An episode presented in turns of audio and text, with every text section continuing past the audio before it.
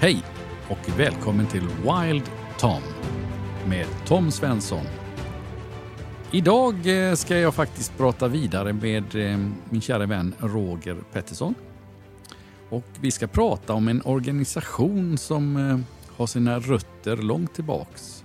Och det är World Animal Protection som faktiskt Roger också är generalsekreterare för. Och Roger var med och startade svenska enheten, svenska kontoret. När var detta Roger? Eh, det svenska kontoret startade 2010. Jag drar lite snabbt mm. här eh, historien. Och jag måste erkänna, jag läser till för det här kan jag faktiskt inte i huvudet. World Animal Protection startade egentligen grundade i två organisationer.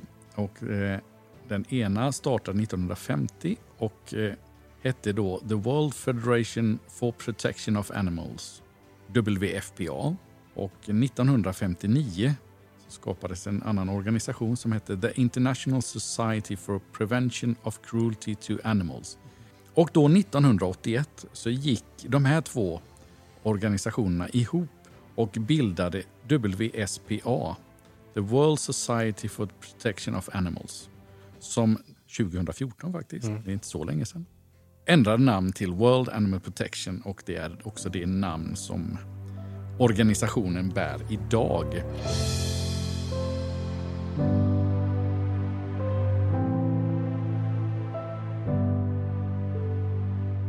Roger, berätta lite grann om eh, tanken med World Animal Protection. Alltså redan när du, alltså när du berättade om de här två organisationerna som gick samman, det var väl egentligen där.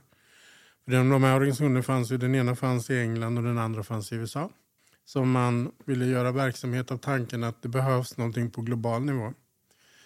Det behövs en global organisation, alltså en organisation som kan driva de här både globalt, regionalt och lokalt. Eh, så tanken med World Animal Protection det är egentligen att vi ska driva frågor som rör djurens välfärd på de här tre olika nivåerna. Så tanken med World Animal Protection är att vi vill vara relevant över hela världen. Och att vara relevant på lokala marknader i hela världen så vill vi också skapa en kraft som gör att man kan påverka regionalt, om det är EU, om vi pratar om politiska organisationer eller om det är Afrikanska unionen, eh, upp till FN. Men vi vill mm. också påverka företag och vi vill påverka producenter. Eh, så vi vill påverka i alla led där man hittar vad säger, de bakomliggande faktorerna till att djur faktiskt inte lever eller vi inte har idag ett samhälle där djur slipper lida. Man kan ju säga att Animal Protection också faktiskt direkt och handgripligen hjälper till mm. för att förändra för arter och individer.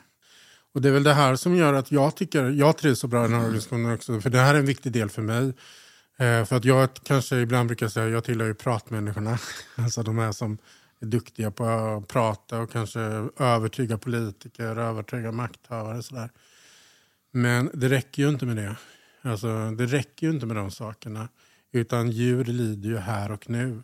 Under ganska många år så jobbar vi väldigt mycket hands-on med det som hade med naturkatastrofer att göra. Mm. Eller hands-on kring det som hade med rabies och hundar.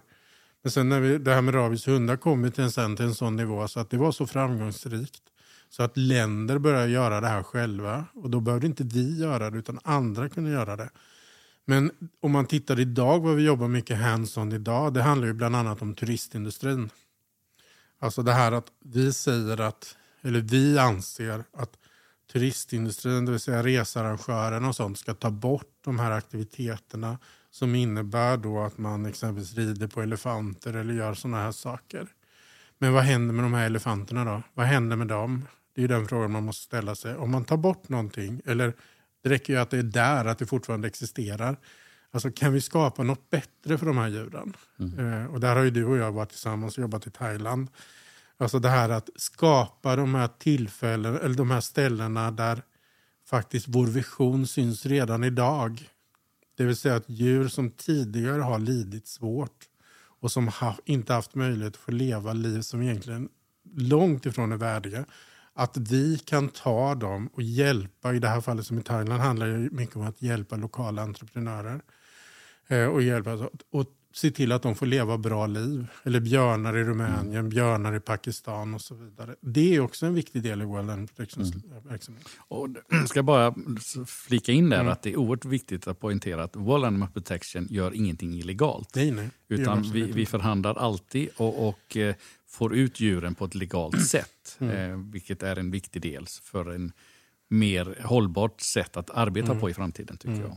De här sakerna som jag pratar om, exempelvis jag, ska ta, ja, men jag, jag kan ta Pakistan och björnar, mm. där vi har varit enormt framgångsrika. Inte själva och inte ensamma.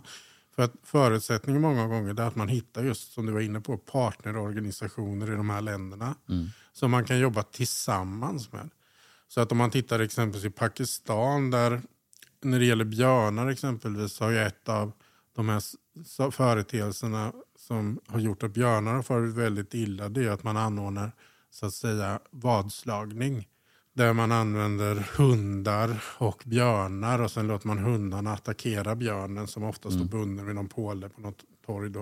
Och sen ser man liksom, vem vinner, hunden eller björnen och så har man vadslagning på det. Eh, och där gör ju vi som så att vi, inte vi utan vår partnerorganisation går in och förhandlar med de här människorna som, som har de här björnarna. Och det här tror jag är viktigt att man liksom sätter sig in i att de här människorna som gör det här, de gör det ju inte för det är väldigt lukrativt. Man anordnar inte vadslagning med björnar och hundar därför att man blir miljonär. Man gör det som en sista utväg för att få mat på bordet till sin familj. Och det är väl också lite hur vi jobbar. Det här att förstå, inte bara agera på symptomen, björn och hundar fightas, utan också se vad är de bakomliggande faktorerna, vad är orsaken till det här?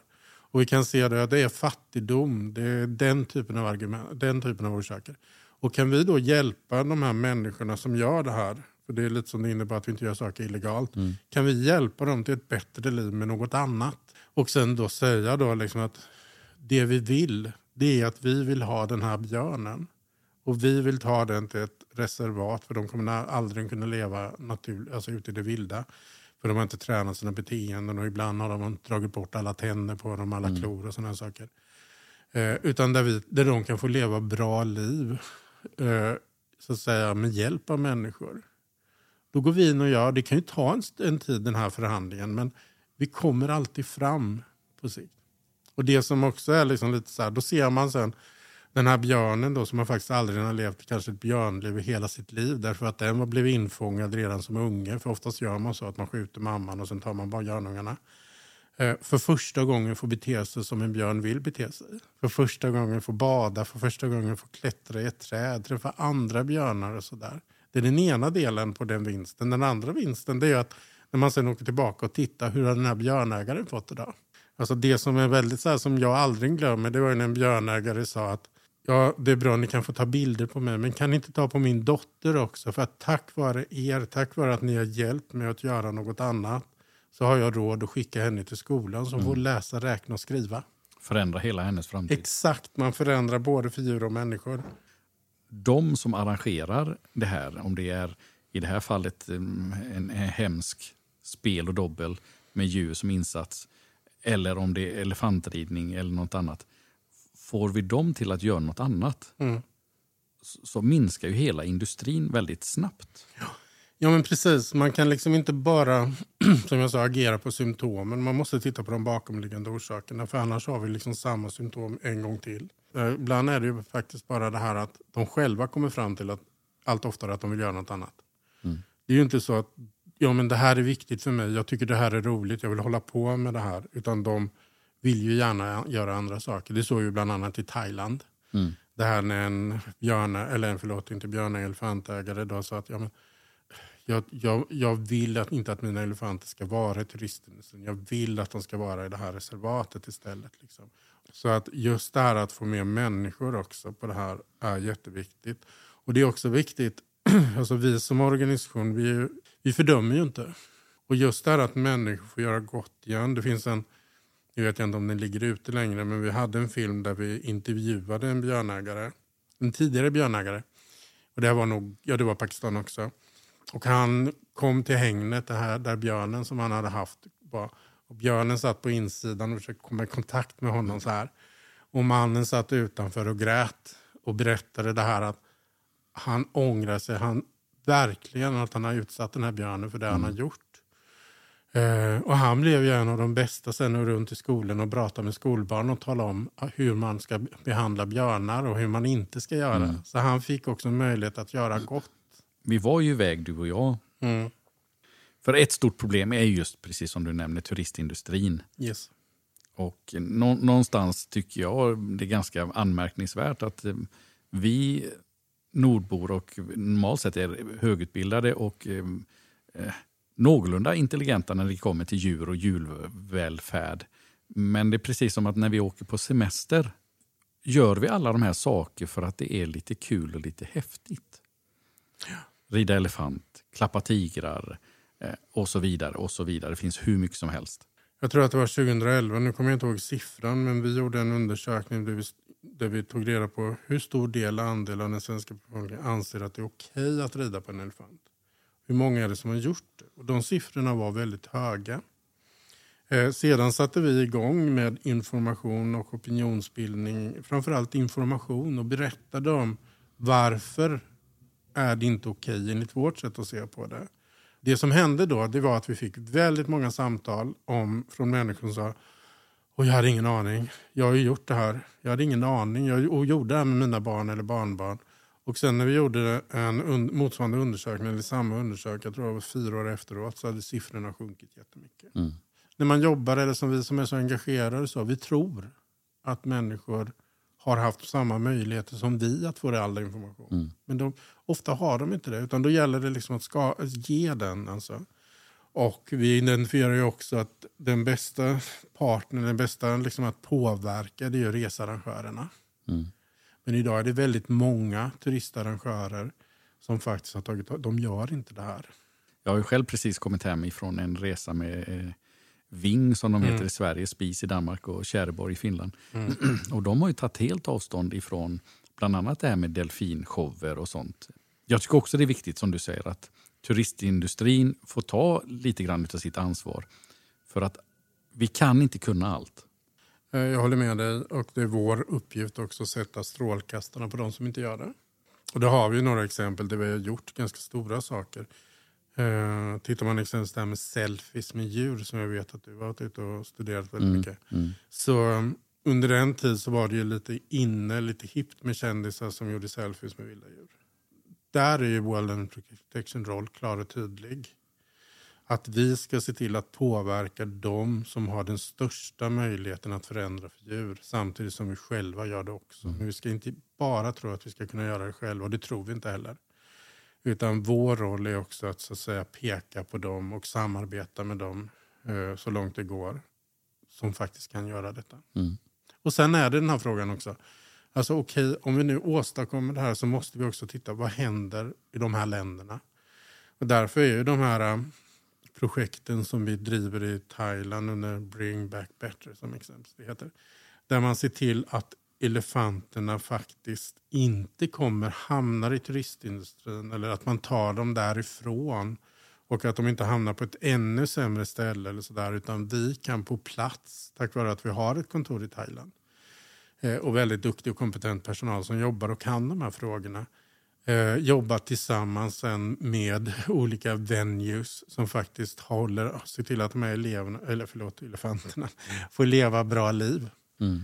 Eh, och prata om det här. Hade, vi har ju själv möjlighet att vara med en dag. Det var jätteintressant där att höra hur de berättade om elefanterna. Ja, vi tillbringar ju en dag med, eller flera dagar egentligen, men, men just vid första tillfället där eh, ska vi säga så att vi började egentligen med att följa en, en elefanthane som togs ifrån turistindustrin, eh, Kai Dam. Kai Dam var 26 år gammal. Eh, där vi fick följa honom hela vägen, hans transportväg. Eh, från den här turistindustrin och ridningen. och det ska snabbt sägas att turistridningen, eh, något av det största problemet med det, det är ju framförallt deras fötter Mm. och ryggar. Man, man tycker elefanter är ganska stora, de kan bära. Men ryggarna tar mycket stryk, men fötterna tar enormt mycket stryk. Mm. Till sist kan de inte ens gå på sina fötter. För att de, de kräver en mycket mjukare eh, underlag än, än vad asfalt erbjuder. Sen är ju elefanter tågående. Eh, de, de går inte på en fotsula som vi gör. utan man går på tå. Eh, och hela den här stora elefantfoten är ju egentligen eh, mer fett för att dämpa trycket mot tån. Mm. Och det är ju där tårna sen egentligen inte håller. Och, och vi, vi följde ju Kai Dam på en mm. ganska lång resa. Eh, vilket jag tyckte var helt fantastiskt. Framförallt när han lastades av. Och, och man, man, såg ju tyvärr st hans stressfaktor mm. när mm. han kördes. Men det här när han lastades av och, och helt plötsligt fick han gå fritt. Och, man såg först den här förvirringen i Kai Dam. Mm. mm. Att, att, vänta nu lite, eh, får jag gå vart jag vill? Mm, exakt. Och, och, och, så börjar han gå en bit och så, så tittar han sig liksom om ungefär som att nu kommer snart Mahoten och jagar mig mm. eh, och säger att jag ska gå någon annanstans. Och ingenting hände. Mm. Och, och, och, så strök han ner till floden och, och så började han bada och börja äta. Och, alltså he, hela hans atmosfär, mm. hela hans utstrålning, elefanten, förändrades ju i loppet av en halvtimme. Precis. och sen scenen han träffade på andra elefanter. Ja, och det var ju lite intressant för att han kände ju en av de här mm. elefanthonorna. Ehm, och det, det stället han flyttade sig till heter alltså Following Giants. De hade då fått en elefanthona som är betydligt äldre som Kaidam lärde känna som, som liten elefant. Mm. Och man såg på långt håll att de kände igen mm. varandra mm. verkligen. Mm. Eh, och Det var inte någon fråga om att gå bort och hälsa sådär, liksom, ungefär att goddag, jag heter Kaidam, mm. utan åh, det är du! Mm. Och gud vad mm. roligt! Och de liksom direkt börjar interagera med varandra. Ah, det, det går inte att beskriva i ord. Och likadant att man förstår då liksom komplexiteten även i andra djur. Och, och, den känslan, Tänk om man kunde få förmedla den här känslan utav det World Animal Protection gjorde där. Mm. Tänk om alla kunde få lov att uppleva mm. det. Och Det är också en av våra viktigaste roller, det här att kunna visa detta. Att kunna förmedla det så gott vi kan. Mm. Att vi faktiskt inte bara ser det själva utan att vi också så att säga förmedlar ut det så folk kan få ta del av det här. Eh, inte minst alla de som är med och gör World Protection möjligt. Våra medlemmar, våra gåvogivare. För utan dem vore vi ingenting. Eh, och faktiskt ge dem samma upplevelse så gott vi mm. kan mm. och berätta mm. om det. Och det. Det tycker jag också är en av styrkorna i World Protection, att vi gör det.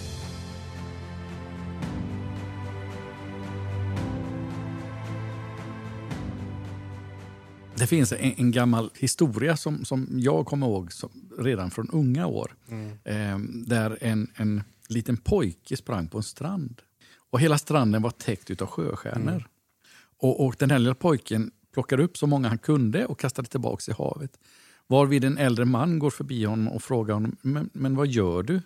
Ja, men jag, jag räddar dem, säger pojken. Mm. Och mannen tittar sig omkring och, och hela stranden full av sjöstjärnor säger, men det är väl ganska meningslöst. Och pojken tittar på honom och säger, ja, men inte för dem jag kastar tillbaks. Det där är en fantastisk historia, uh, verkligen. Alltså. Ja. Det, det, är lite det man kan säga, liksom, det där skulle nästan kunna vara en berättelse om Land Protection också. så, så känner jag mm. faktiskt också. Mm. att eh, Jag ju, har ju kommit in mm. betydligt senare än du mm. och, och, kommer från en helt annan vinkel. Mm. Eh, där egentligen, jag jobbar inte med direkt djurvälfärd utan jag jobbar mycket mer mot antitjuvjakt och, mm. och för att stoppa den illegala handeln med djur. Men just den här känslan av att man gör något faktiskt rent hands-on. Ja, ja. Eh, World Animal Protection är inte bara en insamlingsstiftelse. Utan vi gör saker själva mm. för att förbättra för djur. Mm. Och Det där att göra saker själva. Jag vet när jag kom in i organisationen eller när jag kom in Alltså när jag blev anställd, för jag har jobbat samarbetat med organisationen under väldigt många år innan också. Eh, sådär. Men när jag kom in som anställd då var det just det här med alla hundar som avlivades eller dödades många gånger brutalt världen över i rädsla för rabies. Eh, då tog, sa vi att skulle man inte kunna göra som så att man vaccinerar hundarna istället. Så att man ska säga skapar en barriär Eh, Eh, så att inte människor liksom riskerade att bli bitna av rabiessmittade hundar och få rabies. Då, sådär. Eh, och det här är ett exempel där man hands-on gjorde någonting samtidigt som vi kör så dog population management. Alltså där, hur ska man arbeta med hundpopulationer så att man, de som är så att säga street dogs eller de som är liksom eh, som inte har hem och som lever, och många gånger lever under fruktansvärda liv. Hur ska man arbeta för att man ska minska det antalet och på sikt få bort det helt genom kastrationer och sådana saker och information.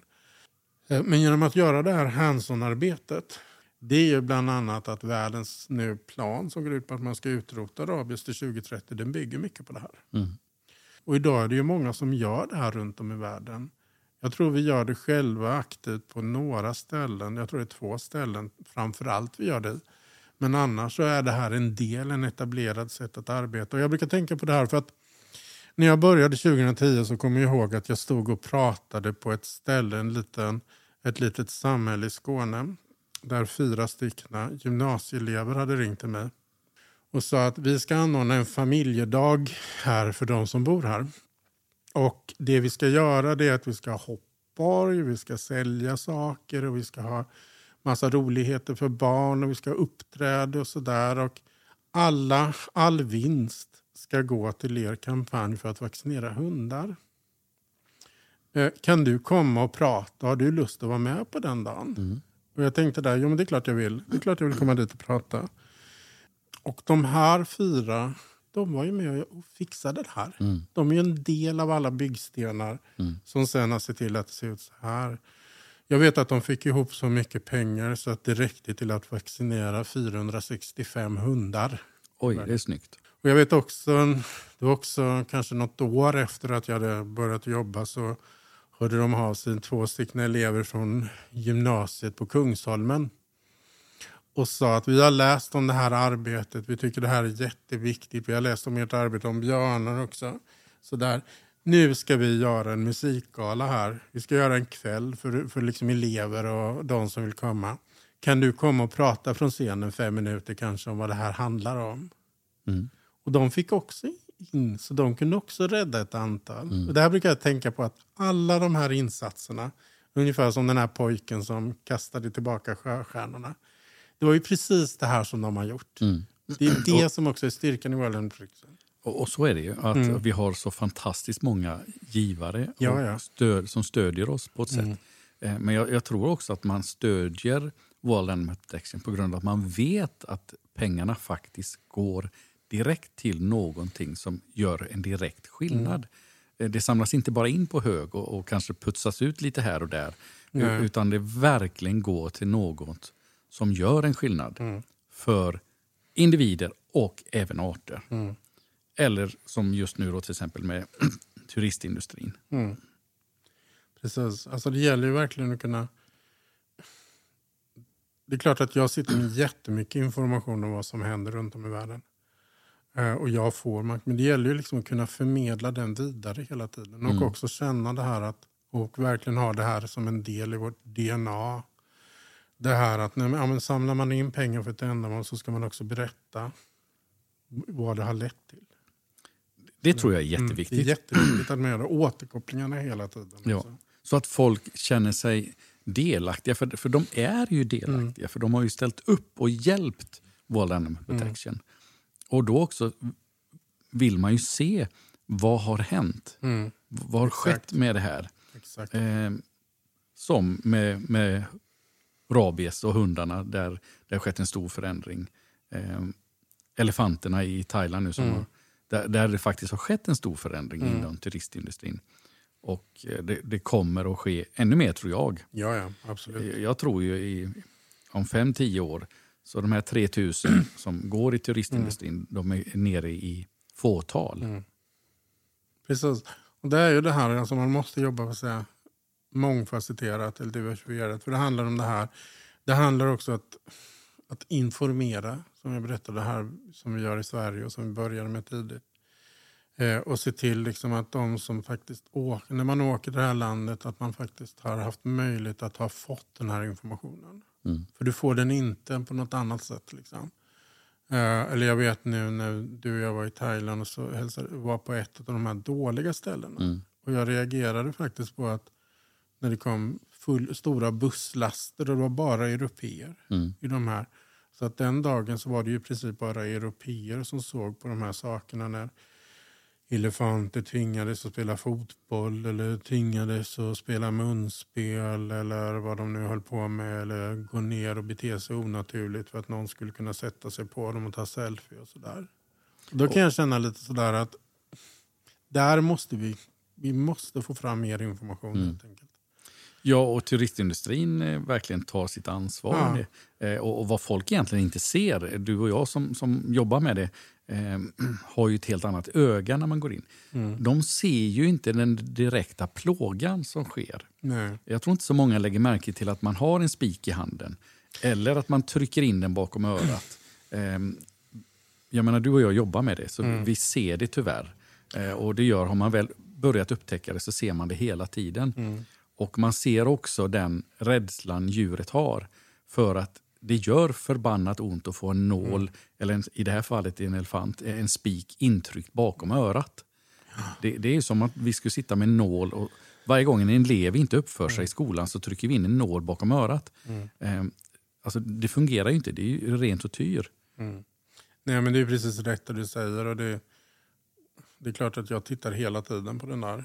Och jag, tittar, jag ser den även om, man, om, om den som gör det håller handen för. Ja, ja visst. Oh, ja. Eh, så ser jag det. Eh, och jag ser också... Jag vet att du visade mig en kväll där du hade satt bilder på ögon på elefanter.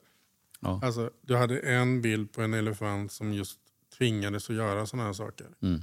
Och sen hade du en bild på en elefant som, hade kom, som vi hade räddat undan och som hade kommit ensam. Och man ser den här skräcken i Mm. den som är, befinner sig där vi inte vill att elefanter ska göra. Och du ser den här lugnet och nästan tillfreds i det ögonet Mm. på den som är där.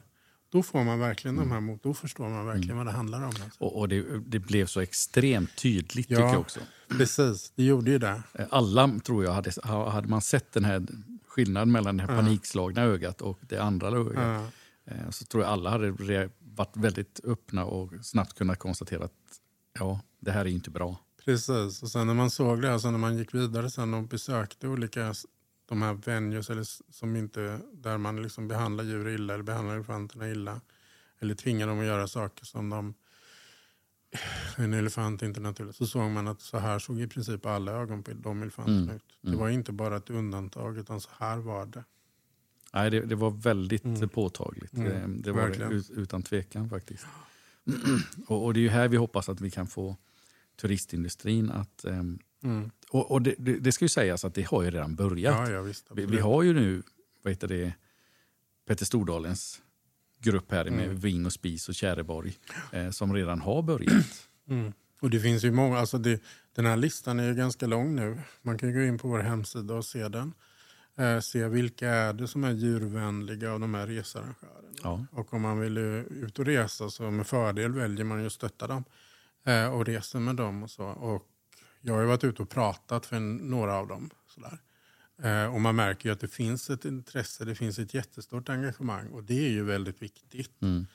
Det är ju inte bara elefant utan delfin. Mm. Jag var ju nu på Teneriffa och tittade just på det här. Och Mm.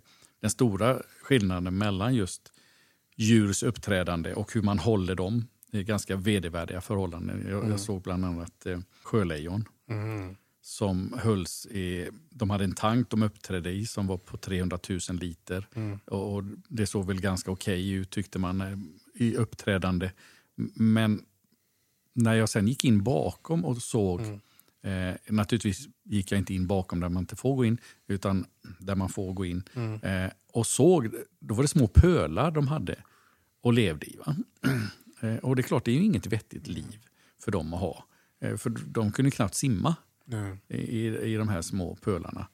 Och sen ser man då de här andra researrangörerna som, som gudskelov börjar bli fler och fler och, och eh, har börjat förstå det. Säljer istället båtturer ut för att besöka vilda delfiner Mm. och valar. Vi, vilken en extrem kontrast det var mellan de två.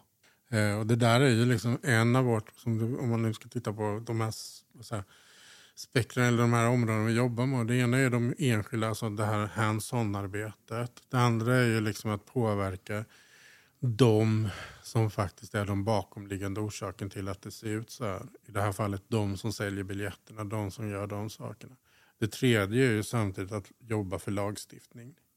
Alltså vår position är ju väldigt enkel egentligen men samtidigt enkel för att den är så självklart. Det vill säga vilda djur hör hemma i det vilda. Mm. Och man ska absolut inte kommersiellt utnyttja vilda djur. Sen kan man ju naturligtvis hamna i situationer där vilda djur, både som individer och art, beroende på att de är utsatta för så mycket hot Mm. och somna saker i det vilda så att de behöver skydd. Men det är en helt annan sak. Det håller jag med om. Och, och, och den, kan, den faktorn är ganska viktig. Att Då kan vi träda in Mm. och faktiskt rädda en art. Eh, men, men då heller inte ska inte arten tas in för att vi ska tjäna pengar på den. Utan Nej, nej. Syftet ska vara att vi ska rädda arten. Precis. Man ska rädda arten utan att på något sätt inskränka, eller in, alltså inskränka de individernas välfärd. Det är jätteviktigt. Och, och där finns ju bra exempel på Ja. där så har skett. Eh, eh, Och, och framför allt att om man nu måste ta en art ur sitt habitat, Ja. alltså sin miljö, eh, på grund av att den håller på att försvinna, att vi jobbar stenhårt för att få tillbaks miljön. För annars kommer arten aldrig kunna komma tillbaks. Nej. Precis. Nej, jag håller med. Absolut. Och det, det, för mig hänger det ganska mycket ihop. att Mm. Tar man bort en art så måste du börja arbeta hårt för att återupprätta miljön och habitatet igen för den här arten. För annars kommer vi inte lyckas. Mm. Då, då har vi bara tagit bort en art till. Precis. Nej, men det är jätteviktigt. Och det är också så att säga, delar i vårt arbete också. Ja. Alltså, när vi jobbar med vilda djur så, så är det också en viktig del det här att alltså, de vilda djurens så att säga, livshabitat måste skyddas. Eh, och de måste återupprättas. För det är ett av våra stora problem vi har idag. Eh, alltså det här att de vilda djuren trängs undan. Så att om man tittar idag så utgör de vilda djuren en väldigt liten del av det totala. Och deras liksom, livsutrymme blir mer och mer undantryckt. Mm. Och det måste vi vända på. Vi måste se till att deras livsutrymmen respekteras och, också i, i stor mån återupprättas igen i en annan, i, på ett annat sätt. Ja, och det som är mest skrämmande är ju egentligen att i mänsklig perspektiv så de senaste hundra åren har ju vilda djur gått ifrån att man räknade biomassa, en, en stor del, till idag 2023 och vara mindre än 4 procent av den totala biomassan på jorden. Det är en skrämmande utveckling. Och Ja, ja. Vi måste bli mycket bättre på att rädda deras miljö. För det är enda sättet att få dem att överleva. Ja. Sen tycker jag personligen att, eh, och det vet jag att du delar, att kan vi hitta ett sätt där man ekonomiskt kan se en stor fördel i att behålla vilda djur i sin naturliga miljö och att människor kan där få sin inkomst via det, så mår alla bra utav det. Exakt. Jag menar alltså precis, för det här, du är inne lite på det här med turismen, vildturismen. Mm. Eh, och den tror jag är viktig. Det tror jag med. Eh, Det, jag tror det är jätteviktigt det här att man kan uppleva, men just att man ska kunna uppleva vilda djur i sin naturliga miljö. För många människor vill uppleva vilda djur. Ett av de länder jag beundrar mycket det är Kenya Mm. som har lyckats eh, otroligt bra med sin, sin turism. Mm. och är väldigt, väldigt måna om sina vilda djur. Mm. Eh, och har väldigt hårda, hårda regler och skapar bra förutsättningar för att deras vilda djur ska faktiskt Mm. klara sig och överleva. Och det är klart att kan vi då dessutom få resebolagen att anpassa sig och turisterna börja inse att det här med närkontakt med djur är inte av godo. Det är bara av ondo. Mm. Om vi tittar på, återigen, vi pratar mycket om Thailand och elefanter. Att kan man liksom visa de här elefanterna på ett respektfullt sätt och på ett sätt som gör att man inte inskränker deras eller inkräktar på deras. Liksom sådär. Det vill säga man får inte hålla på med att klappa på dem, man får inte hålla på och bada med dem eller vad det nu är för någonting människor vill göra. Eller ta selfies och så vidare. Utan man kommer faktiskt inte nära dem. Men däremot får man komma dit och man kan vara med en dag kanske och förbereda deras mat och hjälpa till. Och man får lära sig. För de här människorna som driver de här, de har ju en sån extrem kunskap. Mm. Alltså jag lärde mig så otroligt mycket. Ändå tyckte jag att jag kunde ganska mycket. Men jag insåg ju när jag var där att, att och träffat dem att det var vissa områden som jag fick lära mig så mycket om. Och jag var oerhört fascinerad av hur, hur extremt brant elefanter kan Mm. gå. Alltså, i, i, i, rent uppför Eh, där jag upplevde att vi hade problem att ta oss upp. Det kan man nog säga att vi hade. Nej, men det var ju den här dagen, alltså, den var ju väldigt rolig. Det var ju, för det första var ju väldigt varmt den dagen. Eh, ja. och när jag kommer ihåg, det var en av de här mahoterna som var ganska bra på eller han var väldigt bra på engelska. Eh, så jag satt och pratade med honom ganska lite på morgonen. Så sa jag så här, var ska vi gå då? Och då sa han, ja du, sa han, fråga elefanten, jag har ingen aning. Nej. Och så sa han, jaha, och så jag, vart, vart, alltså, jaha. Så, så, liksom, tänkte, nej men de håller på att äta nu och sen brukar det upp, sen brukar de vilja gå, sen sa han. Och det lite olika, sa han. Ibland sa han, och sen pekade han och sa, vill de upp dit? Och jag tänkte, åh, ska vi gå dit? Mm. Ja, det var brant kan jag säga. Det var ju så brant alltså. Och sen kom han och sa till mig sådär, för då fick man ju följa med men på avstånd Mm. från de här elefanterna. Och sen sa han, det verkar nu som de har bestämt sig, de ska upp dit. Så här.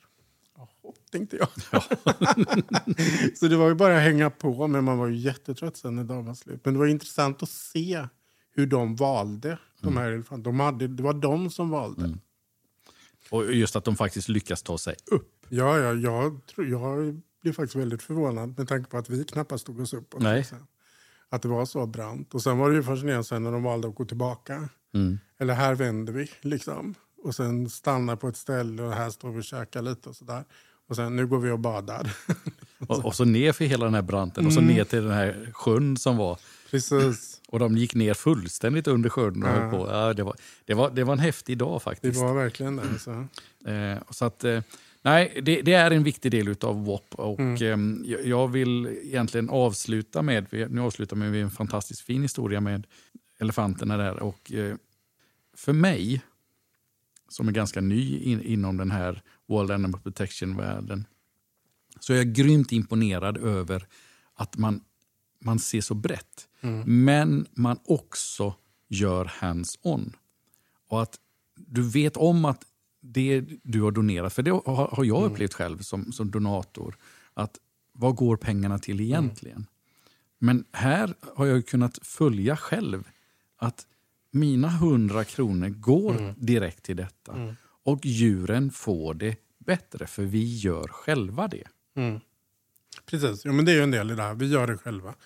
Eh, det är en jätteviktig del. Ehm, och också det här att vi samtidigt som vi gör det själva där och då så ger det också, det är dels naturligtvis vad det ger elefanterna, du förstår alla liksom skillnaden mellan ett, ett bra liv och ett helvete.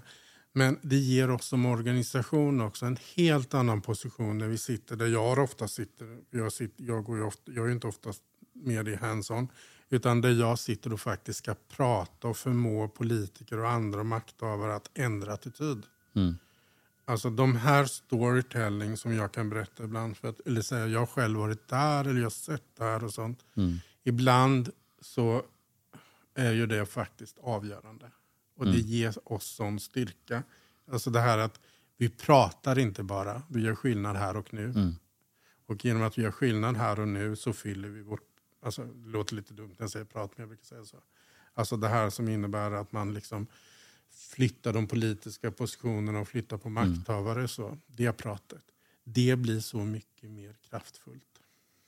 Så är det ju faktiskt. Mm. Eh, och eh, där tycker jag att vi stannar. Och jag vet att vi kommer komma tillbaka till detta. Eh, och är ni intresserade av World Animal Protection för er som inte känner till dem så gå in på worldanimalprotection.se.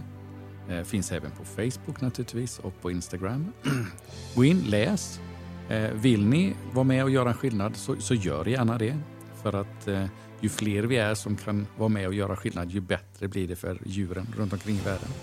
Eh, och eh, tack alla ni där ute för re- som redan ställer upp och hjälper Animal. Tusen tack måste vi säga till er. Ja. Tusen tack. Verkligen, Och- det är ni som gör skillnaden. Ja, det är verkligen de som Mm. gör skillnaden. Eh, och jag hoppas att det kommer bli många fler. Med det vänner, tusen tack för idag och tack Roger för din tid. Mm. Tack själv, tack för att jag fick vara med. Verkligen. Tackar.